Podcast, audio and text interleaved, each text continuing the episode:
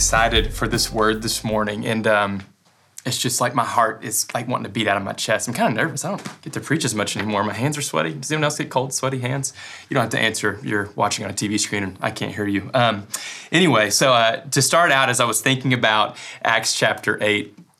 Um, you know, I was I was just thinking about the story and, praying about what, what to talk about. And, and one of the things that came to my mind was was how much I love someone who can be a lot of things at once right? Like, does anyone have friends that they can just be a lot of different things all in the same moment? Like, uh, for example, some of us have friends and they're just mostly serious. That's just kind of where they lean. They just tend to be pretty serious people. And yeah, I might have some friends like me who are mostly goofy, right? They just tell a lot of jokes. They're kind of always looking to make a funny comment, right? You know, that's not fair. I'm nuanced, okay? I'm not just a funny guy. But anyway, you get what I'm saying. But I love those friends that in, in, the same hour, they can make me laugh so hard my abs hurt, uh, and then make me cry, and then I can pray with them. Then we can confess sin, we can worship the Lord, we can do all of it. For example, I've got a friend who will remain anonymous, and you'll see why. But uh, me and my friend were in house church together. This was a few years ago, and uh, this is one of my best friends, and uh, you know who you are. And um, we're in house church, and I mean, we're praying together. We're like breaking open the Word confessing sin, like having just a really cool night. I mean, like the Holy Spirit's working in my heart. And then as I'm praying over the house church, he just lets one rip. I mean, just straight up air biscuit, like big toot, like it really goes on and it like totally shifts the mood. And I just, my first response was just to laugh. Why? Because I love somebody who can be like super serious, super authentic, pour wisdom into my life, and also just rip one in the middle of a prayer. Now that might not be the friend for you. And honestly, I would, I would deeply understand understand that that's the case, but that's a friend for me. I love someone that can be a lot of things at once. And you know, the truth is, even if you don't want a friend like that, all of us are a lot of things at once, like all the time. At any point, I can ask you, How are you doing? And if you don't give me the quick answer of I'm good, and you really think about it, you can go, Well, okay, I'm, I'm good over here. I'm hurting over here a little bit. I'm kind of annoyed in this area of my life. Like if you just think about your life, you know you're a lot of things at the same time. And I think God created us to be this way because life is kind of crazy. It's up and down, it changes, and we carry a lot of things. This is the reason why um, a, a good icebreaker for a group is highs and lows. Like, hey, what were your highs and lows this week? The reason that's such an effective question is because you've probably had a few of both, right? Same human, same heart, highs, lows. And today we're going to look at a passage in, in Acts chapter 8, one simple verse, verse 4 and it's super fast. If you're not paying attention, I think you'll miss it because I believe this verse kind of shows us that that we really can be a lot of things all at the same time and that that's actually okay and I believe it's a, a deep gift from the Lord. Um, but first, I want to recap our journey through Acts. So if you've been with us in our prayer guide, you know that we're reading a chapter of Acts every single day. And today we're in chapter 7, but I'm preaching out of chapter 8. Spoiler alert. Spoiler alert. No, never mind. Wasn't a funny joke. But anyway, let me recap the first seven chapters so that you can you can know like kind of what we're getting to, getting into when I read at chapter eight, verse four. So the stakes have been raised in two ways in the first seven chapters, okay? The stakes have really been raised. So the first way that the stakes have been raised is the gospel is spreading. Like the Holy Spirit has touched down. The church, the Christian church as we know it, has been birthed and the gospel's just spreading like wildfire. I mean, like thousands and thousands of people are coming to believe in Jesus. So that's one way. The second way is persecution is spreading. There are people in power that already killed Jesus. Well, they thought they did, then he resurrected, you know. But they don't like the gospel spreading for whatever reason. Their power is being threatened. And so now there's more guys preaching the gospel of Jesus because Jesus is alive and they're going, okay, if you keep doing this, like we're to hurt you. But they're not just threatening, they've actually like made true of their threats. In chapter 7, Stephen was preaching the gospel and he was stoned to death. He was killed. And so there's this like crazy climate where the stakes have been raised. Both the gospel is spreading and it's spreading like wildfire, but also persecution's going on and it's really serious. And the people in Jerusalem where all this started and is taking place are no, are no longer safe to preach the gospel of Jesus. They're being imprisoned and they're being scattered in droves. It's going crazy. It's just a crazy moment, really. And we're going to look at this verse in chapter 8, verse 4, and it's so quick I've never noticed it before this week. But we're going to unpack it because there's so much richness here, I believe. Here's the verse it simply says, Now those who were scattered, right? What I just referenced from the persecution. Those who were scattered went about preaching the word. All right? Those who were scattered went about preaching the word. And if you're like me, time and time again, I've just glossed over that. But we're going to take some time today to really examine it, and we're going to cut it in two halves, and we're going to go one half at a time. So let's start with the first half. Now, those who were scattered. Okay, a lot just happened, I believe. So I want us to remember something before we even get into the details and the nuances of this passage. You got to remember, um, like pen and paper wasn't really a, a thing back in the day. I didn't like super study how all this worked, but I know that that parchment paper was like expensive and kind of a luxury, and that I'm assuming it was very time consuming to, to write things down on this kind of paper. I don't know what animal had to die or how they made the ink or any of those things, but all I know is writing was precious and there weren't like bound books everywhere. And so when you're writing, I just imagine that you don't have a ton of time to like give every detail, every nuance to every story. You kind of got to get to the point. And so when we read scripture, I, I, I do think it would benefit us that we wouldn't read it like an Instagram post where words are a dime a dozen, but instead read it carefully, slow down, think about what it's saying, and try to almost picture it. Okay, what's happening here? And so that's what we're going to do with those who were scattered. So I want to bring light to that word scattered because it comes from this word uh, diasporan. And if you don't know what that means, I do, but only because I looked it up. And it, it, the root of this word means the scattering of seed.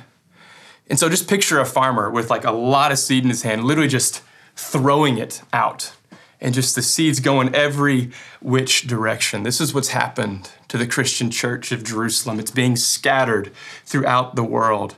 And I want to slow down for a second and talk about what it meant that the Christians were being scattered.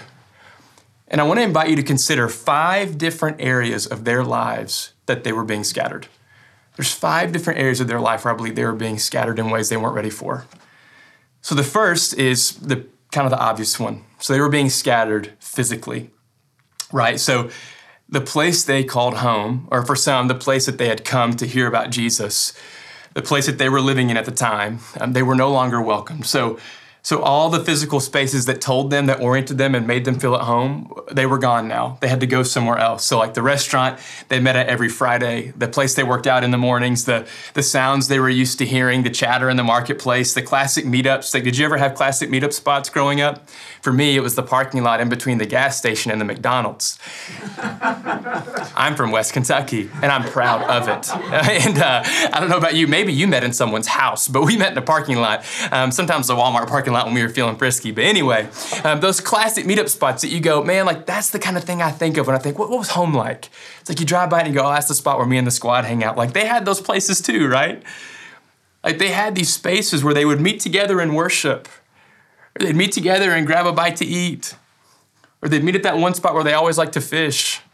It's like they had these places that were familiar to them that, that told them, okay, this is home as I know it, right? And all of a sudden, like kind of snap of a finger, there's persecution and they're scattered. So the first place that they're scattered is physical. The, the second area in their life that I believe they were scattered was mentally. I mean, this is crazy. You know, we have routines. If you're like me, you like having kind of a routine. And I believe they probably did too. It's like, okay, Mondays look like this, Thursdays look like this. I know where food comes from. Every Friday night, me and the squad meet at the local seafood spot. Like, this is how we do it. I know where I'm going to sleep at night. I imagine they had a calendar maybe they drew it on a wall with a rock. I don't I don't know, but I'm sure they had some sort of plan for their life, New Year's resolutions that they'd already given up on, but but things that mentally, like they were just aware of the pace and the habits and the routines of their life. But now they've been physically relocated and everything is new. Right? Like, hey, where's where's food gonna come from, actually? Like, where are we gonna where, where are we sleeping as we're going to the next place? We got to start knocking on some doors, right? Like, hey, what about our kids? Like, how are we going to take care of them? And all of a sudden, everything that was routine was different. And I think if, if you'll slow down enough and consider how different that was, I mean, it's like, wow, that's that is that's that's a mental weight. You got a lot of problem solving to do when this happens when you're scattered in this way.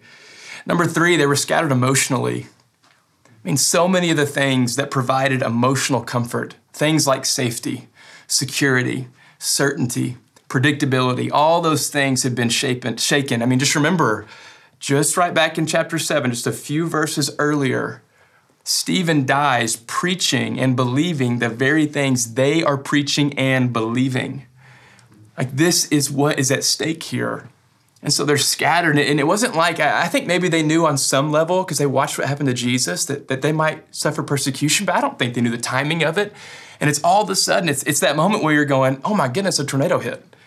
Like, oh my goodness, a bomb just went off. Oh my goodness, a global pandemic is here. It's like, it's that kind of moment. It's like, whoa, a lot is going on. And, and for the Christians then, I mean, someone they knew or someone who was connected to someone they knew had been arrested or killed or something like that. And if you just consider the concern they must have had for their physical safety, not only where is food coming from, where am I going to sleep, but also what's today hold in regards to our physical safety for the people who are looking to imprison us?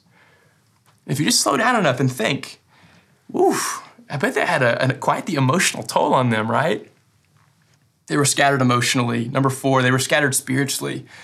I just imagine this season had substantial spiritual implications because these people, they believe in God deeply, right?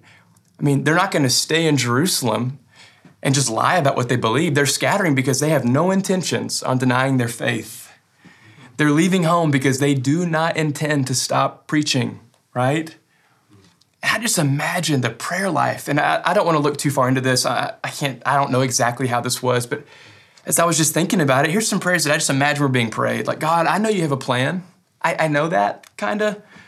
But like, how, what, what's going on? How's this, seriously, how's this going to work? you know, like, God, I know you're present, but man, this feels dark and I feel a little alone right now. Like, God, I know you're sovereign, but I'm, I'm pretty confused by this moment. Like, God, I have faith. Give me more faith, though, for real. like, I got it, but like, reload me. You know what I mean? This is hard.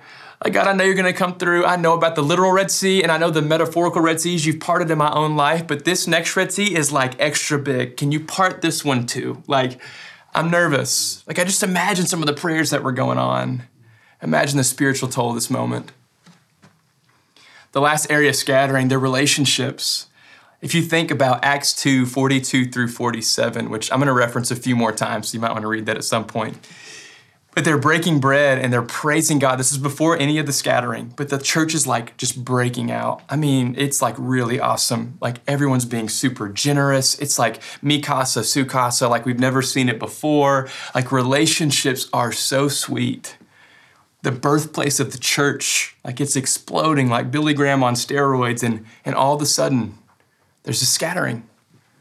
Like I just imagine old and new friendships alike. You ever met someone and 10 minutes in, you're like, look, I know we just met, but we've been best friends at the soul level for eternity. You know, like those like awesome connections where you're like, you're just dreaming like, man, one day we're gonna be 80 just sitting on a porch talking about the good old days. This is gonna be awesome. It's like those friendships existed then too. Like friendships like that where it's like, man, it just feels like we're gonna do ministry forever together. And then all of a sudden, there's this scattering. It's like we all know this physical roofs and beds, they don't, that's not what makes home home. It's the people that make it home.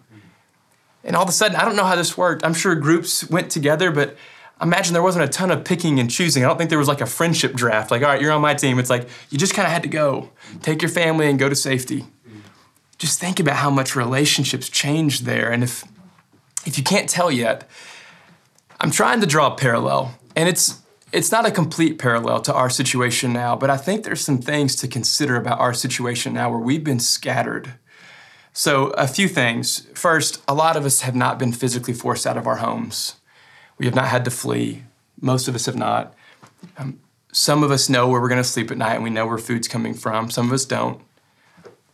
Certainly, none of us are facing imprisonment or, or death right now because of our faith in Jesus, at least in the United States.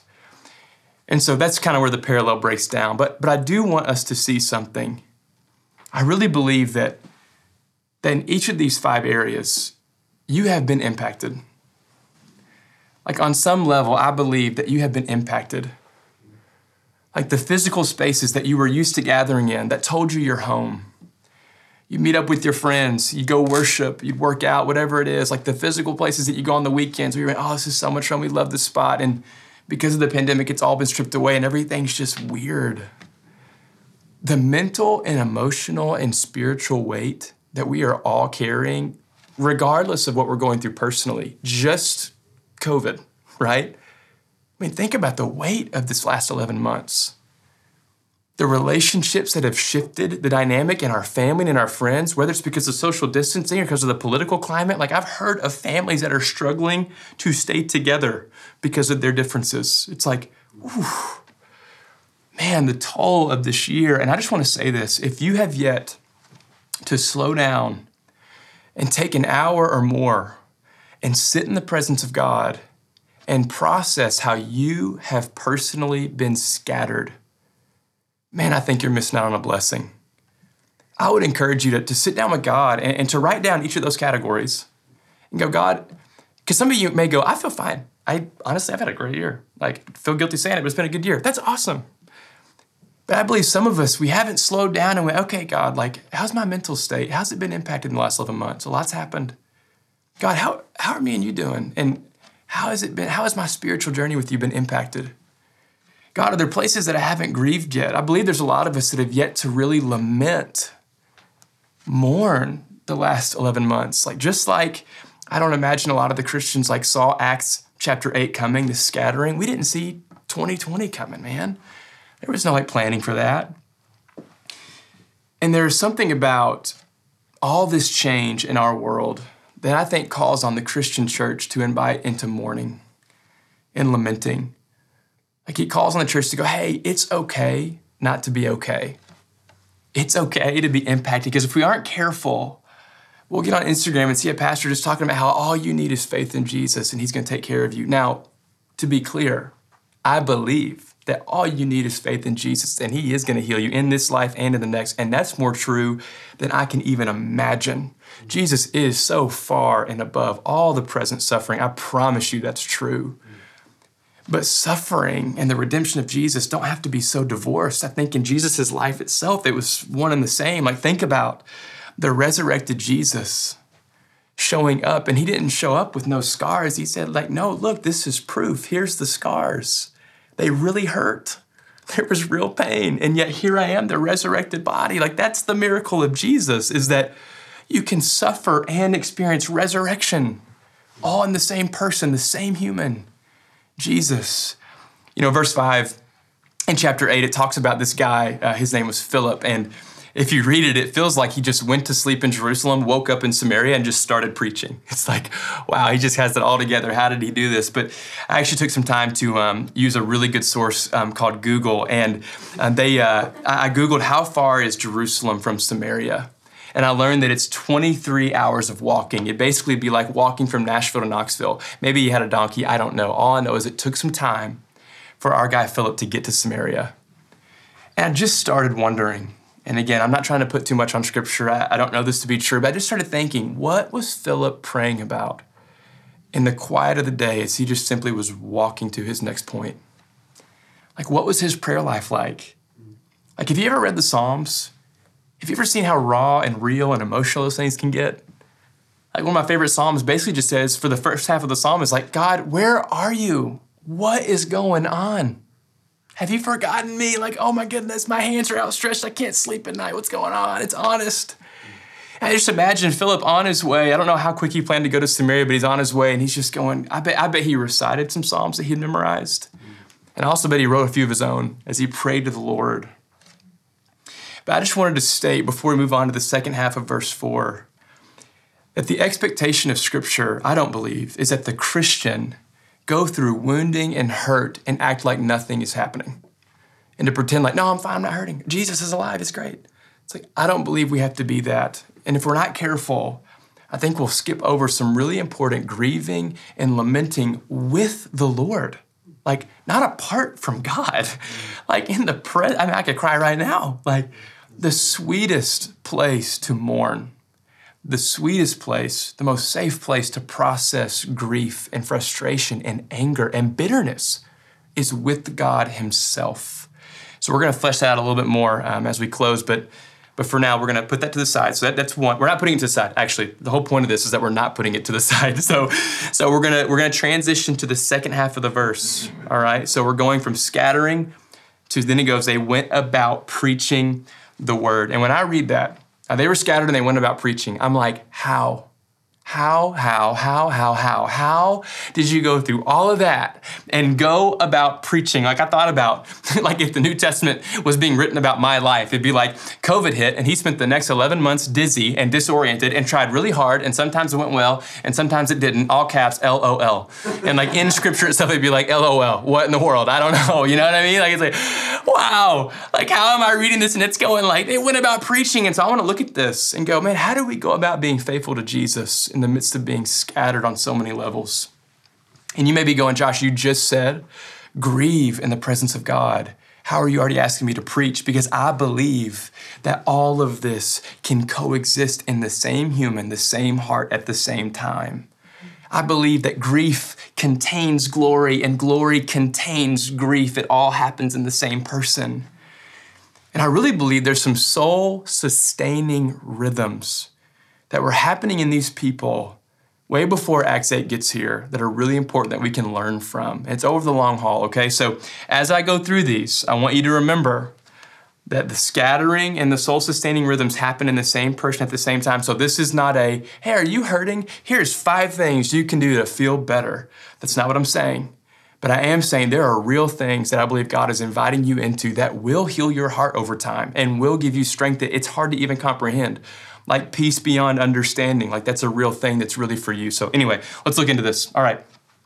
First, soul sustaining rhythm I want to look at as, and often I'm going to be jumping back through the book of Acts, listing a bunch of chapters. You don't have to turn there, don't let that confuse you. Um, I'm just trying to tell you where they are in case you want to know, okay? All right, so they were committed first to prayer and the Holy Spirit. Man, they were so committed. Acts 2, verse 1 and you get this picture of a group of Christians that are under the instruction of Jesus and they gather together and they are just praying and waiting in anticipation of the Holy Spirit's direction. Oh, it gets me excited. Like there's this understanding for them. We gotta have prayer. No other way. Like we need the presence of God. Like when you're praying, you're acknowledging your God. Full stop. Your God. End of story. I'm not. Need you like in a big way. Like, like God, I, I need to touch a heaven and I can't put heaven on myself. I need you to do that, right? Like, God, will you bring your Holy Spirit? Like it says, Holy Spirit, we can't do this without you, and we won't pretend to be able to. Like, we need you, Holy Spirit. God, our Father, Jesus, our King, Holy Spirit, lead us. Like, the birth of the story of the church is marked, check this out, by waiting on the Spirit of the Lord. Not grasping for control, not making a 10 step plan, like going, Holy Spirit, we're waiting. Mm. Ethos, I encourage us to be a people of prayer. We don't invite you to prayer every Sunday at 5, except for today. But we don't invite you to every Sunday to, to prayer every Sunday at 5 or to join us at 9 a.m. and 7 p.m. every single day, or to come to the in person prayer things during the month of February because we Google trendy churches and that's what trendy churches are doing. It's like, we do this we invite you over and over and over again, so much that you're a little annoyed by it probably. We do this because we believe that the presence of God inhabiting our lives and our church is the only way we will actually live out being the body of Jesus himself. It must be spirit led. It sustains our life through the highs and lows. It keeps our eyes on heaven. So that's first. Second, soul sustaining rhythm. These people, I believe, were rich in their dedication to the scriptures. Acts chapter 2, verse 42 talks about how they were devoted to the apostles' teachings. As I said earlier, paper was expensive, not a lot of bound books. So, what they leaned on is teachers that would teach them the words. They had leaders preaching the gospel of Jesus, going through the Old Testament, and they would just, I just picture this. I know they had a deep, they were very good at memorizing scripture. And so they would just hear scripture taught, They'd meditate on it, they'd memorize it, they'd recite it, they'd meditate some more, they'd memorize it, they'd recite it, and just, man, just treasuring the word. They loved the word. Imagine if you didn't have a book at all. What would you do with important words? You'd try your best, like, please don't leave my brain. I got to get you down here real quick because I'm about to forget. Are you like me? Like, it's like, I got, I got, I got, I got, I forgot it. You know, it's like these people are reading, they're hearing the word, and they're going, I gotta hold on. They're hungry for it. And when someone was teaching the, the, the, book of Isaiah and it got hard and it got confused and they didn't go, hey, you know what, never mind. I'm just going to go buy a devotional book down the street because this is all just kind of, easy. it's like, no, no, no. They were hungry. They said, okay, let's wrestle this out together. Like, I got to get this out. I don't feel like they had devotional books back in the day. Maybe they did. No, they, I don't think they did. Anyway, They had the word of God and they deeply treasured it. They were so committed to it. That's number two. Number three, they worshiped the Lord, man. Woman, they worshiped the Lord. In Acts 2 42 through 47, you get this sense that they praised God. It says they praised God for the good things they did, the good things that God did. They knew who deserved the glory, they knew who deserved the praise. They had this habit whether in high or low, of just praising the Lord. I think about jumping ahead to Acts 16, the story of Paul and Silas. They're in prison, in chains, and what do they do? They sing hymns to the Lord. Yes, I believe worship's so important. I mean, this is why we keep leading you in songs and worship on your TV, computer, or phone screen. We know it's awkward. There's a reason we tell you to keep trying or to try something different. It's like because worship is so powerful. I might even venture to say if worship's so awkward for you, you need to get more comfortable worshiping with your friends in your home. That's another sermon. But I have a story about why worship's so powerful in my life, or at least one example. I think back to last year. My wife got in a car accident, had to have emergency surgery on her intestines or spine, weren't sure if she was gonna live or be paralyzed. We just didn't know what was going on. By God's grace, man, she was she can walk. She's fully healed. She's doing awesome now. Don't get distracted. I know that's a sad story, but I want you to hear something that God did for me in this season. About a month into her recovery, her mom was visiting and helping her. And uh, I said, Hey, can I, I need to get away for like an hour and worship the Lord because uh, a few mentors of mine had taught me just to worship the Lord in the highs and the lows. And so I get alone, I just start singing to the Lord, headphones in, out loud, not pretty, singing to the Lord, journaling, listening, finding reasons just to praise God. I can't put words to articulate this. God just does something special when a broken heart worships Him.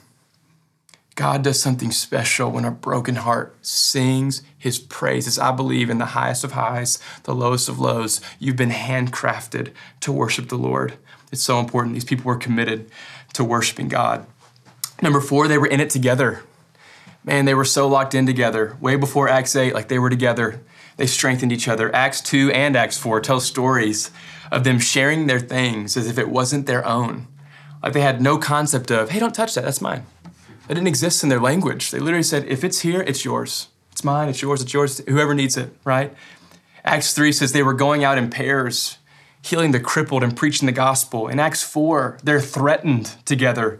And what do they do? They huddle up and pray for more boldness to keep preaching in spite of the threats. In Acts 6, there's a group of people who are hungry and they're complaining. They're saying, hey, look, we're not getting as much food as they are. So what do they do? They come together as a community and they problem solve how to do this together and they feed the hungry. Like this squad knew how to take advantage of having other people that loved and followed Jesus. And you better believe it empowered them when they scattered. They spurred one another on. Man, we need friends that help us love Jesus in not subtle ways, like that explicitly help us follow Jesus, surrender to Jesus, no matter the season. You need to be that friend who helps your friends follow Jesus and surrender to Jesus, no matter the season. Friends help friends love the Lord. Friends help friends trust the Lord, no matter the season. Number five, they were preaching long before Acts 8. So when we see in 8 verse 4 that they went about preaching, this was already a rhythm in their life. Check this out. In Acts 2, we see 3,000 people come to believe because Peter just got done preaching what I got to think was a crazy sermon. Acts chapter 6, when the group of hungry people are complaining, check this out. The leaders start figuring out how to feed the hungry, and they go, Look, we need to like assign a subcommittee to feed the hungry because no matter what, the one thing we cannot stop, no matter the crisis, is preaching the gospel they had already practiced, no matter the circumstance, the gospel will be preached. Now, we're going to problem solve over here, but we're preaching the gospel, non negotiable. In Acts chapter 7, you've already heard me reference Stephen, but he's preaching the gospel and he's being stoned for it, which means large rocks are being pelted at his body until he dies. I mean, this is the perceived worst case scenario. And what does Stephen do? He keeps preaching, rock after rock, stone after stone, keeps preaching. And as he dies, he says this I see the heavens open and the Son of Man, Jesus, standing at the right hand of God. Preaching is so important to God that as Stephen was losing his life, Jesus made sure that Stephen knew he was right there in the audience, giving him a standing ovation, listening to Stephen give the most important sermon of his life. Before Acts 8 ever gets here, it's in their DNA. No matter the circumstance, even death, the preaching goes on. So when we get to chapter 8, verse 4, and we see this real quick flyby sentence they were scattered and went about preaching. I believe they had been locked into soul sustaining rhythms that were shaken but not broken. And it held their heart as they were scattered. And so, whether in grief or good times, they had a commitment to prayer, to the word, to worship, to each other, and preaching the gospel. And so, catching my breath, I believe that that you can be scattered and simultaneously have soul sustaining rhythms. And you can be a person who goes, Man, I'm broken, I'm hurting, and I'm still committed to Jesus. And I know He loves me where I'm at. He sees my broken condition, and He's not rushing me, and He's gonna heal me. Like all of it can happen all at the same time. Like it's okay. Please hear me saying, it is totally okay not to have it all together. And it's totally okay to follow Jesus in full surrender as He heals your heart. He is all in on a broken person being his closest friend. So, we as Christians, we don't ignore the impact of being scattered. So, I've said this a lot. I'm to say it one more time. I urge you to process the last 11 months. You have space to process your grief in the presence of God. The jobs you lost, the weddings canceled, the holidays that never happened, the loss of loved ones, the tornado, the bomb. God is not absent. He is not ignorant to your hurt. And I would encourage you to hurt with him, to tell him, and to listen to him. He's invested in walking with you toward healing. Now, as we close, I'm going to give us a few hows. Like, how do we do this as a church? How can you do this as a person? But no one size fits all kind of answer here. We're all different. And that's why I definitely would urge you to just discern this with the Holy Spirit. But here's some ways that I believe you can participate in processing being scattered while engaging with soul sustaining rhythms, all in the same person, same heart.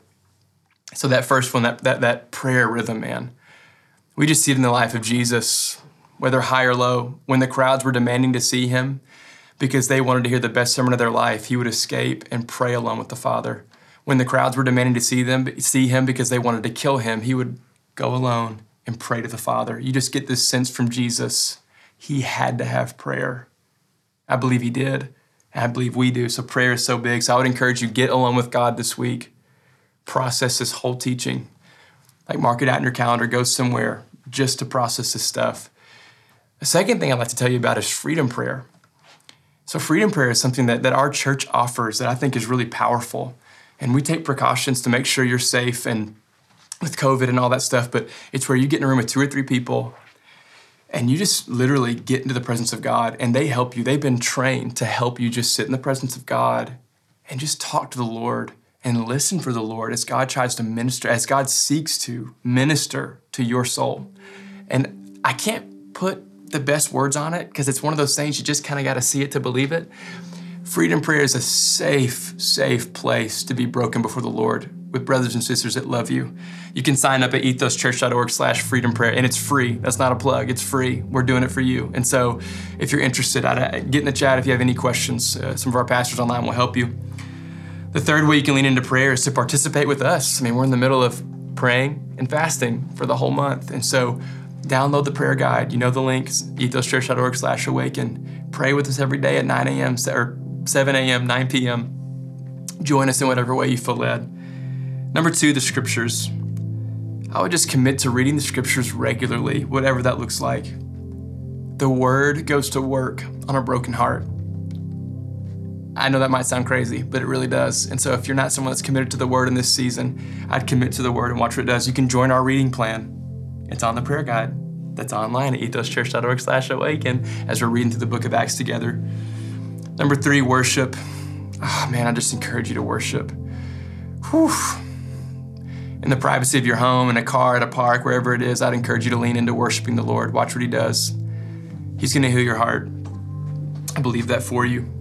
Number four, community. Whether it's two people or 20 people in times like these where we're socially distanced, make it a point in your life to have someone in your regular point of contact that loves Jesus and helps you love Jesus. Whatever it looks like. And if you're going, I don't have that, and this is like the hardest season not to have that, pray for it, hop in the chat, reach out to us, we'll help. We want to get you plugged into at home gathering or something. We'll make something work. And then lastly, preaching declaring the goodness of God is so powerful for both your heart and whoever's listening. Preach the gospel with your life and with your words. Testify to who God is. Ask the Holy Spirit to help you see open doors and windows. Like, God, whenever you move and whenever you're wanting me to declare your goodness to someone, whether in a small or big way, my testimony, your scripture, but whatever it is, when you open the door, I'll do it. Will you just give me eyes to see? Go about preaching the word. Now, listen, admittedly, this was a long teaching full of a lot. I think I had like 27 points. So if you zoned out at any point, one, I feel you.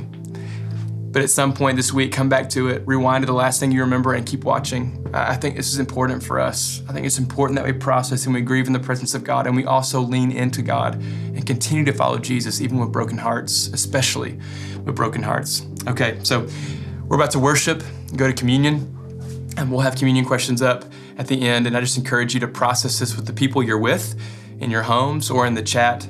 Um, whatever it looks like for you to process, do that. Let me pray over you, um, and then we'll, we'll get into some worship. Okay, God, I'm, I mean, I'm out of breath. So I know, I know this was, uh, we covered a lot of ground here. And I just ask the Holy Spirit, make it simple for us. Whatever one, two, three, four things that are just like, you're just making it clear in our hearts that you're, you're trying to talk to us. You help us to pay attention? You help us to process it, Lord? God, I'm so grateful to you. Jesus, you wept. You were not absent of emotion. You were not absent of pain. That's what that's why you're that's why you're so amazing is that you felt all of it and still gave your life for us. Still live a life of perfection. You still offer hope and salvation. You still resurrected from the grave. Oh, you're amazing for that. It's unbelievable. Thank you for how you mourn with those who mourn. Thank you for how you do heal our hearts. You do strengthen us. You do give peace beyond understanding. You do help us to preach the gospel. Even as we're being scattered, you anchor us, Lord. You give us strength we would never thought we could have had on our own. Thank you. Holy Spirit, we just invite you to go to work. Lead us, lead our conversations. I pray that they're so fruitful in Jesus' name. Amen.